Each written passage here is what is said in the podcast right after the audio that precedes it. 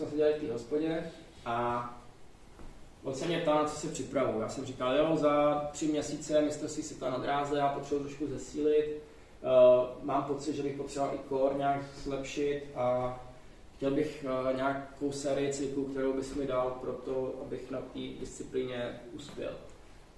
A on říkal, a co to znamená uspěl? Já říkám, no hele, světový rekord můj je na ty 4 kilometry, já nevím, tenkrát to bylo 4,45, já bych to chtěl stáhnout na 4,44 prostě o vteřinu. Bych měl jistotu, že ten světový rekord budu mít. A on pak seděl toho piva tím americkým, jako říkal, let's go for 40. Já říkám, to jsi se posral, jako pět vteřin, jako to tady hraje roli prostě jako půl, půl vteřiny. A on, ne, ne, pojď, 4,40, to dáš? Já říkám, no tak dobře, no, takže ty tomu nerozumíš, tak mi poradí cviky a končíme.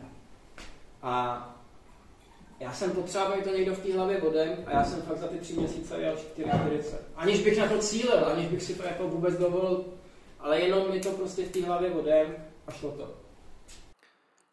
Tenhle hlas jste určitě poznali. Ano, byl to Jirka Ježek na výborné přednášce na šestém cyklokongresu, který proběhl o tomto víkendu. Já jsem se malinko bál, aby tenhle kongres nebyl ve stínu toho minulého, kdy přednášel osobní trenér Zdeňka Štybara, Peter Timmermans, a měl neskutečně výbornou přednášku. Nicméně musím říct, že všichni přednášející ze sebe vydali maximum a my si v krátkosti projdeme všechno, co zaznělo a o tom bude právě dnešní díl podcastu Pohledem trenéra. Vy prostě jste schopný odventilovat mnohem víc litrů, to je první jako věc, o kterou mi jde, dostanete mnohem víc kyslíku k těm alveolům. A samozřejmě dochází k tomu k nějaký přestavbě toho hrudníku, břicha a tak. A zase to funguje ekonomičtěji v ideálním případě. To znamená, že když k tomu přidám, samozřejmě to není jenom o tom, jo, musím se protáhnout, musím mít tohle uvolněný v ideálním případě, když se budeme bavit, tak se nejdřív protáhnu, zenově si udělám dechovou vlnu a pak se teprve do toho pustím. To je takový můj eh, stav ideál, který určitě všichni dělají, že jo, že se předtím protáhnou a, a no. Takže to, ale t- jakoby ovlivní to určitě tohle a ovlivní to stavbu toho těla, stoprocentně. Prostě když budu dýchat správně a když budu posilovat správně, tak to vždycky má prostě vliv na celou tu strukturu, má to vliv na bránici, to znamená i potom na nějakou stabilizaci. To neznamená to, že budete hrozně osla- osvalený určitě, ale třeba posílí se vám uh, stopr do břichu. Tohle byla Květa Benediktová a její přednáška na téma respirační trénink.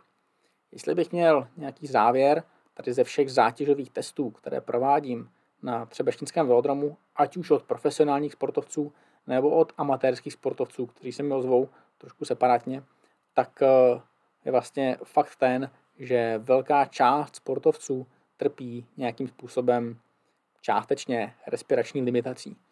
Jakým způsobem to řešit, tak eh, to je otázka, ale v zásadě to není jenom o dýchání na trenažérech, ale vlastně hodně i o cvičení a o fyzioterapii. Takže ty eh, nádoby jsou trošku spojené a jestli, pojďme si říct, nějaké ty doporučení, tak tímhle směrem se určitě vyplatí se vydat, ať už se zabýváte vytrvalostním, rychlostním nebo silovým sportem. Vytvoření toho plánu, o tom si taky trošku řekneme, to patří k těm datům taky. Potom je to zařazení konkrétní e, metody podle vyhodnocení těch dat úspěšnosti. A prosím nás, to podstatné, co, co u nás je úplně brutálně a co já vlastně vítám, že tady nějaký kongres, tak je to samozřejmě kontrola a tak dál, e, vyhodnocení toho v nějakém časovém e, rozsahu, to znamená během nějakých, nějakých já nevím, měsíce, mezocyklu a tak dál. Ale co je nejpodstatnější? Vyhodnocení na konci, to znamená, mám nějaký vrchol, směřuji někam tím plánem, pomocí té metody směřuji k něčemu. Mistrovství světa, olympiáda, mistrovství republiky, nějaký stranda, lokální závod, který pořádají hasiči, je to jedno. A zařadím nějaké metody, nějaké postupy a ono to funguje. A co já udělám? Všechny se vykačlu a nikomu nic neřeknu, protože já jsem si to přece vymyslel a na ten sport sedu, protože nám budu říkat ty vítěze všechny a oni si to dali po staru. Celý svět nám utekl jenom proto, že tohle pochopil trošičku A úplně běžně otevírá ty kanály, ty tréninkové, norové, švédové, prostě otevřou ten přístup, třeba v běžeckém lyžování naprosto jednoduše šerujou a takže i ty periferní kluby trénují a dosa- můžou se podívat na ty špičkové trenéry, na ty špičkové výkony, jak jich asi dosáhli. U nás tohle vůbec neexistuje. Vůbec. U nás to je prostě, to je moje, já jsem si to domyslel. Jsem trenér a to je, já to nikomu nedám, to je moje know-how. Do prdele, jaký know-how, když to lidské tělo je jenom jedno a my se snažíme napříč těmi sporty to posunovat. Čili tyhle ty kongresy by se měly konat pravidelně jednou měsíčně a měly by probíhat vždycky nějaký téma kontroverzní a teď všichni trenéři z různých sportů by tam měli přispívat a měli by to jako zveřejňovat. A to je, to je jako hrozný boj u nás. Tohle je fakt jako děsný průser s tou povahou těch lidí, Čechů, jako fakt blbý. A takže vy se propracujete k nějaké metodice a když my třeba děláme s některými těmi sporty, jako je běžecké lyžování, do kterých vidíme, nebo biatlon, tak ty jsou jako hodně daleko v, v, v systému fungování toho datového skladu a sbírání dat, tak jenom třeba tímhletím se přišlo na to, že když ty data se dali k dispozici, jenom jak ta změna, tak se dali data třeba od běžky juniorek, který 8 let starý byli, 8 let měli prostě data z těch denníků, tak to dali prostě do analýzy a pak dali data vlastně, protože to je běžně dostupný těch norských, juniorských, jo, a zjistili, že ty holky by museli v tom věku 18 trénovat asi snad 3 nebo 4 roky na 300% objemu, který jsou schopni zvládnout, aby ty norky dohnaly. Čili nemožný vlastně, už jako nemají šanci. Takže vlastně zjistilo, že ty juniorky, které máme, už nikdy nemůžou porazit ty norky, stejně starý, protože ta chybovost toho, když to ukázalo z těch záznamů, je tak veliká, a teď to nebylo jenom o objemu nebo intenzitě, o celé struktuře toho tréninku a o tom celém nastavení. Takže vlastně nemáme šanci dohnat. No ale tohle se zjistilo, protože se porovnali ty data. To se nezjistilo, protože jeden trenér říkal, že tam ta je dobrá a tam ta bude horší. Jo? Takže já jenom říkám, že pracovat s těmi daty je úplně zásadní pro vás, jako pro trenéry, ale je důležité si říct, s kterými daty, jako jo? to znamená to, co dává jako smysl. Někdy je dobrý začít úplně s bazálem a ten bazál vás třeba informuje o věcech, které vám vůbec nedojdou a třeba vy můžete pracovat s některými těmi zařízeními, které jste mi jmenovali, tak je důležité si říct tu hypotézu, jak se s nimi dá pracovat a co se tam vlastně dá teda jakoby hledat za, za ty signifikantní vlastně údaje, které vám můžou ten trénink posunout. Jinak budou trénovat bykrosaři, jinak triatlonisti, jinak dráháři, jinak asi silničáři. Jo. Asi ne úplně jinak, ale, ale trošičku jinak. Tohle byl Josef Anderle a jeho neskutečná přednáška na neskutečné množství témat. Pepa měl asi v plánu nějakou soutěž s Petrem Timmermansem v loňském roce, nebo od loňského roku, protože probral od zátěžových testů po data, po koncepty tréninku, po koncepty vzdělávání, probral toho strašně moc a bylo to naprosto super.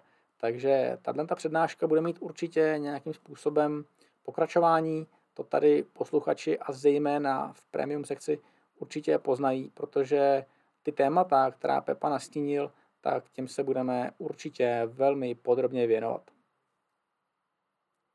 Viděl jsem, že když jsem mluvil o torku, o kroutící momentu, že tady někteří to vnímali a že znají, tak vlastně existuje i nějaký negativní tork, negativní kroutící moment, který působí vlastně proti směru toho šlapání. Jo? Kdo by třeba neznal tork, představte si to nějakou sílu, která vlastně je produkována během toho šlápnutí, díky které vlastně my otáčíme klikama pedálama, díky tomu se děje to šlapání.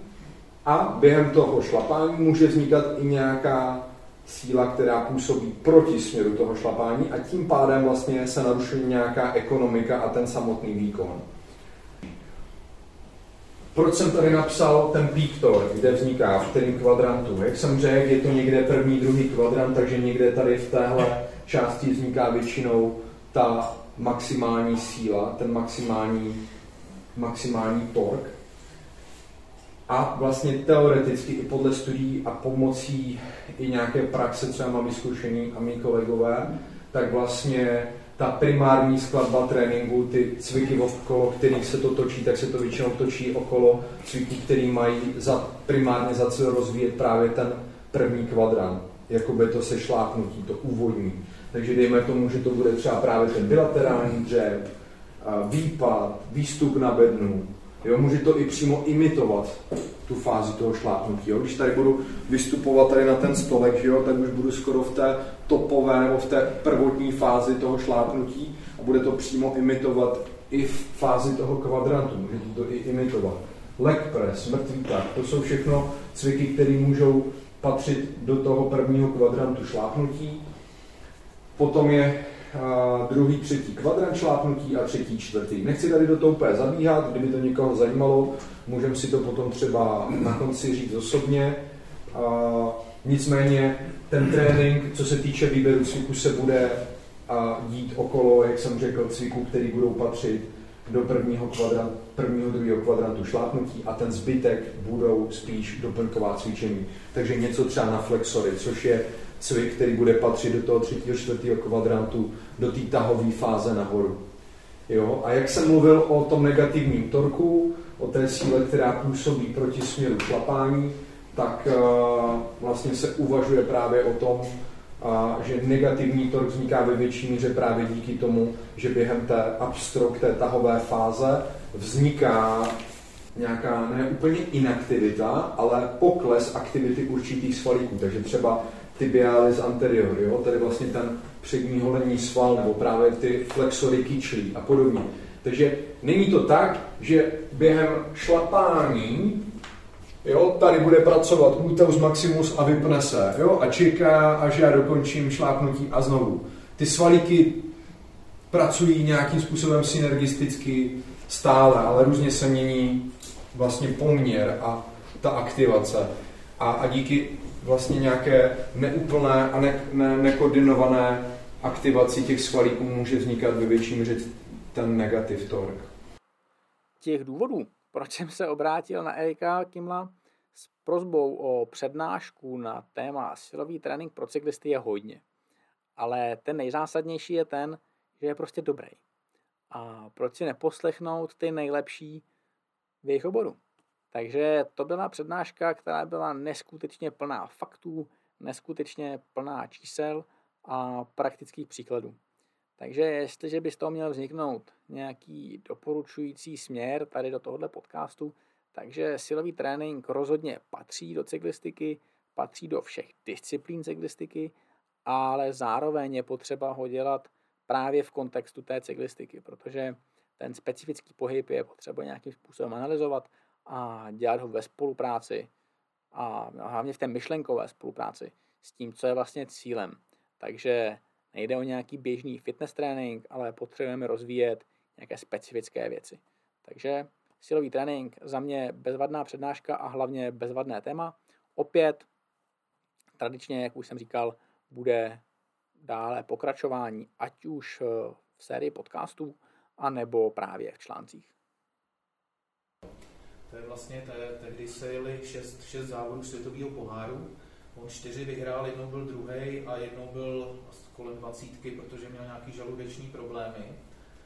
Ale tehdy, tehdy, za, tehdy za náma přijel, za panem Červínkem, za mnou v depu šéf belgické reprezentace Rudy Debí, brácha Danyho Debího a koukal se, jaký máme galusky, jaký má galusky a furt mu nebylo jasný, že ho nemůžou ty jeho svěřenci porazit. Jo? A on paradoxně vyhrál závody v Namuru a v Coldru, kde ty Belgičani mohli nastoupit ve dvojnásobné početní převaze a on je tam porazil, tak to on vůbec nemohl pochopit a za týden, když se jel v Římě světový pohár, tak ty Belgičani měli stejný galusky jako on.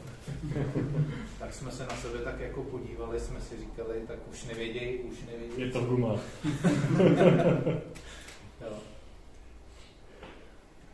Ale to, byl, jakoby, to byla vždycky taková jakoby odměna za celou tu sezonu, za tu stabilitu té výkonnosti. Takže tohohle toho výsledku jakoby, to je, to, to, toho si myslím, že jako má velkou cenu.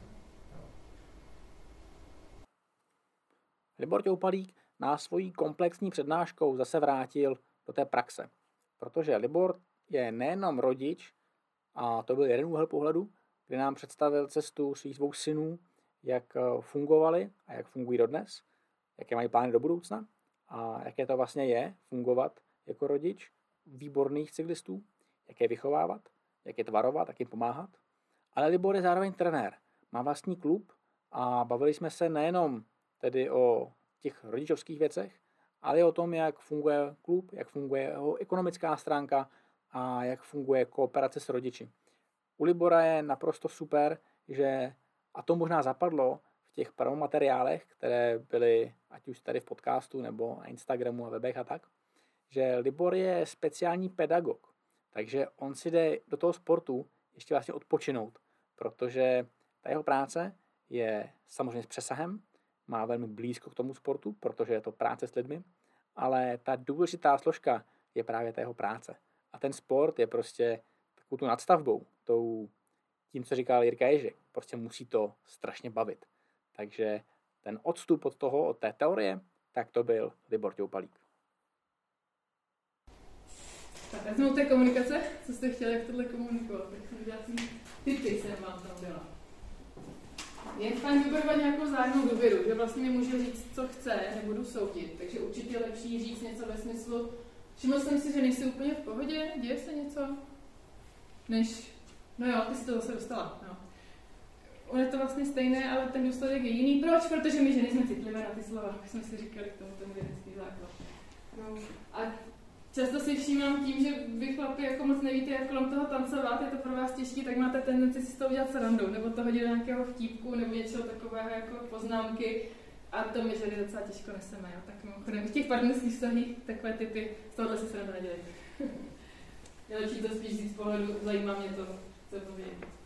Otevřenost, eh, takže opravdu se zeptat, ale zajímá mě, jak funguješ, jak to u tebe je.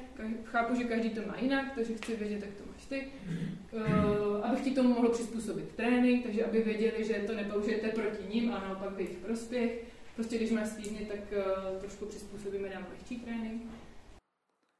Neskutečně důležité téma, ale paradoxně neskutečně opomíjené téma. Přednáškou nás provedla Gabriela Kloudová, a šlo o vztah mezi ženou a sportem a hlavně o vztazích mezi povětšinou námi, trenéry muži a ženami sportovkyněmi. Takže za mě jsme při závěrečné diskuzi se dostali ke pěknému příkladu, kterým to můžu celé tak nějak jako to doporučení vlastně uvést. My často jako mužští trenéři máme sportovce proměřené. Trénujeme typicky u cyklistiky podle nějakých vatů, podle tepů, podle prostě podle něčeho, co máme změřeno.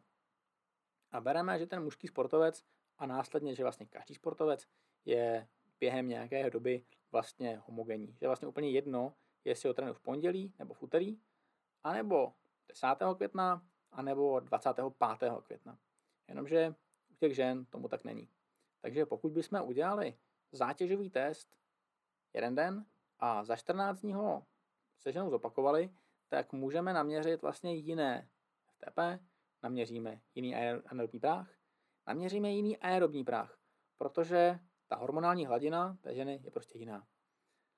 A z tohohle číselného vyjádření je fajn, že bychom si mohli uvědomit, jakým způsobem s tím pracovat a uvědomit si, že muže a ženy je potřeba trénovat trošku odlišně, trošku jinak a nějakým způsobem s tím pracovat. Takže tohle bylo poselství přednášky Gabriely Kloudové, která opět, aspoň doufám, že toto téma, už těch témat je hodně, uvidíme, co to všechno bude, kam to všechno dáme, ale každopádně celý ten cyklokongres je výborným impulzem pro všechny účastníky, nasměroval nás to všechny, samozřejmě i mě jako pořadatele, prostě do různých směrů, jsme ve spojení a dále spolupracujeme. Takže za mě naprosto super. Pojďme dál. Takže pak to bylo hodně velká změna z toho, že, že já jsem vlastně za celý rok najezdil 10 000 km a najednou boom a jezdil jsem 20 000 km a več. Hmm. Takže to pro mě bylo úplně takový jako sci-fi.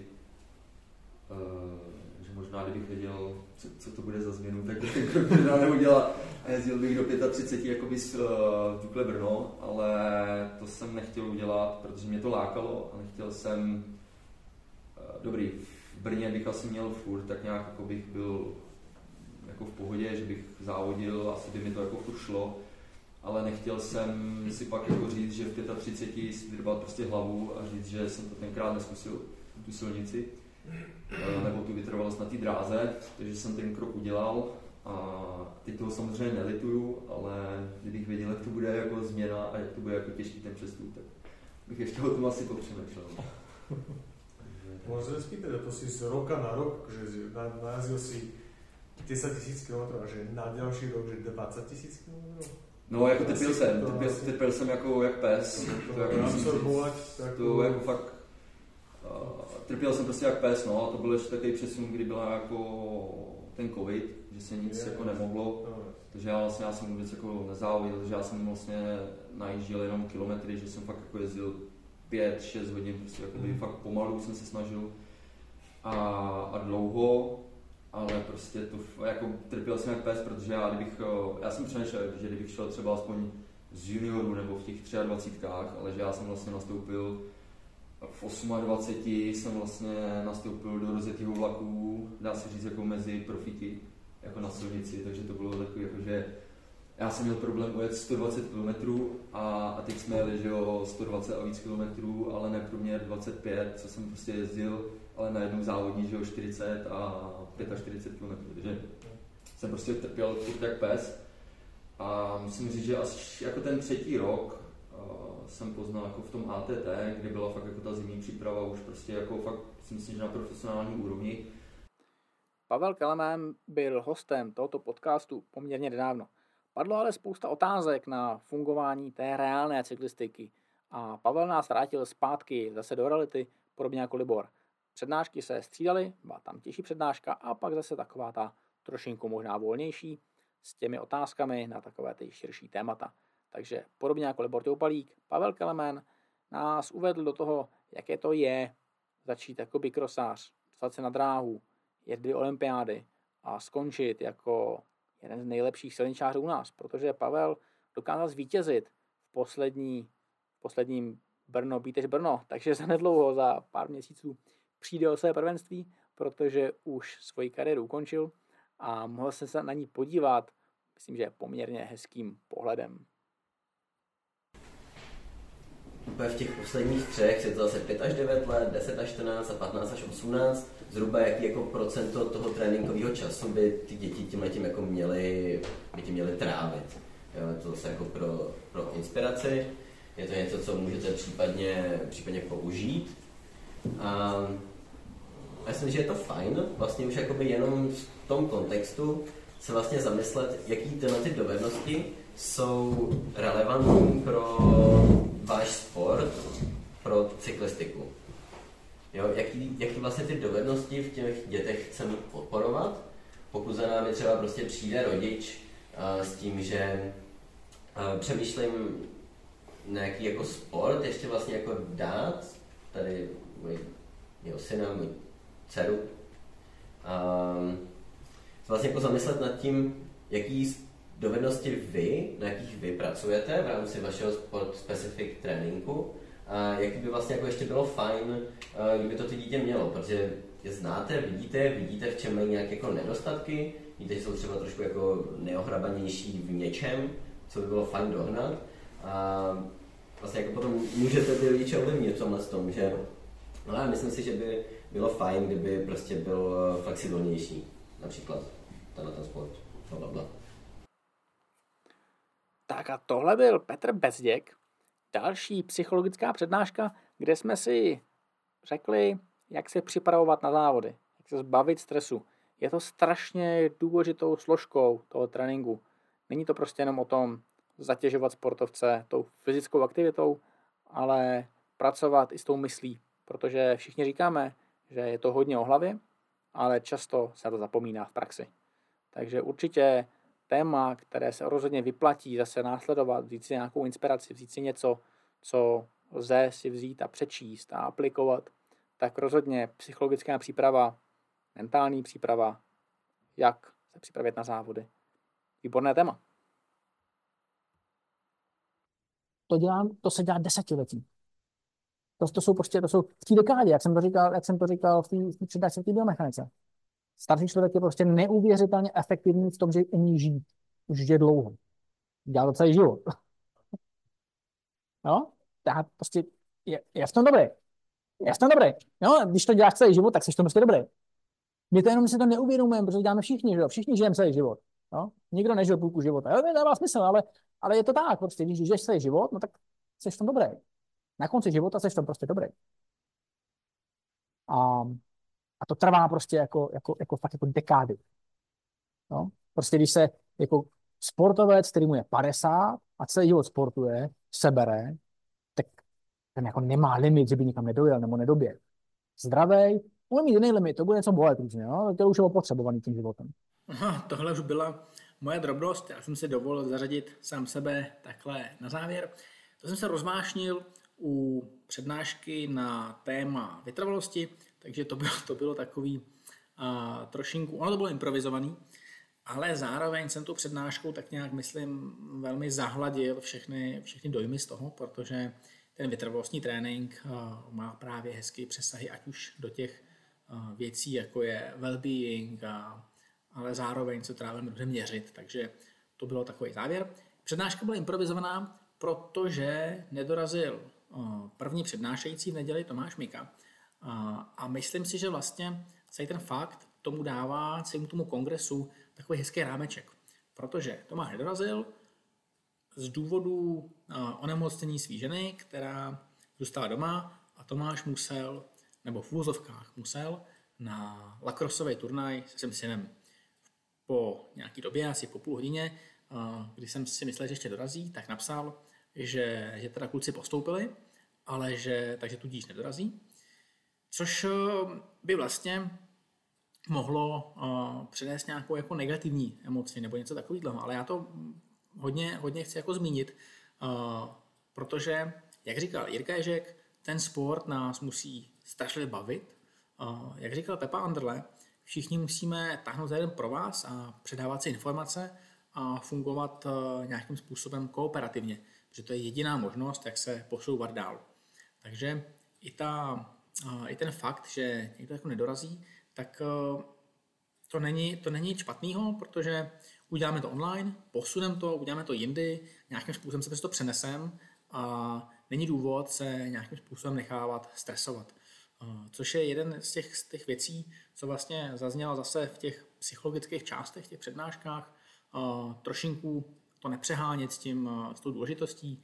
Je prostě o sport, který nás má, má bavit, má nám to dávat vlastně jenom a výhradně pozitivní energii a žádnou negativní. Takže za mě to vlastně jako hezky zrámovalo, že jsme to zvládli a posluchači, tak, eh, tak doufám, že i ta poslední přednáška byla, byla docela fajn, protože no, aspoň já jsem si to docela, docela užil, protože jsem to dal tak jako uh, bez nějaký větší přípravy, myslím, v celku, v celku solidně.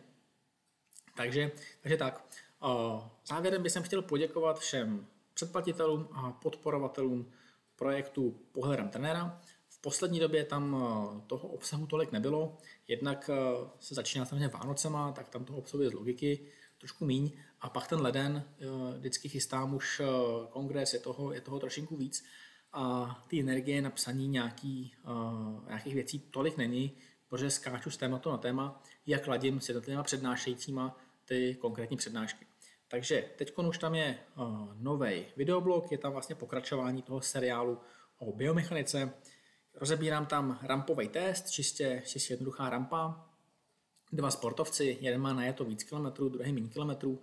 Díváme se na uh, samozřejmě saturaci, díváme se na pohyb kotníků a vyhodnocujeme to nějakým způsobem v kontextu. Jsou tam, jsou tam vlastně i praktické příklady, protože uh, já to pak tam zmiňuji, to třeba tu moxinu na, na ruce jsem si trošinku znehodnotil tím, že jsem odebíral laktát z té samé ruky, takže tam pak nějaký pohyb samozřejmě byl a ta uh, ruka nebyla už moc vlastně nepracující. Takže to jsou takové věci, co, co se tam rozebírají. Budu rád, když se potkáme na dalším ročníku cyklokongresu, případně se nahlašte na trenerské školení. Určitě bude zase další termín od podzimu. Já v rámci toho, aby nás to všechny bavilo, aby jsme to, to rozšířili, tak jsem vypsal vlastně termíny už i Ostrava Olomouc, už letošek. Úplně úspěšný to nebylo, přestože v minulosti bylo strašlivě jako poptávek na to, aby jsem s tím vyjel do regionu, um, takže určitě s tím počítám příští rok, já to pojmu, pojmu určitě i marketingově snad trošinku líp. Takže pokud byste o někom věděli, tak uh, budu rádi se potkáme a budeme nějakým způsobem spolupracovat. Takže jo, Mějte se krásně A sportujte.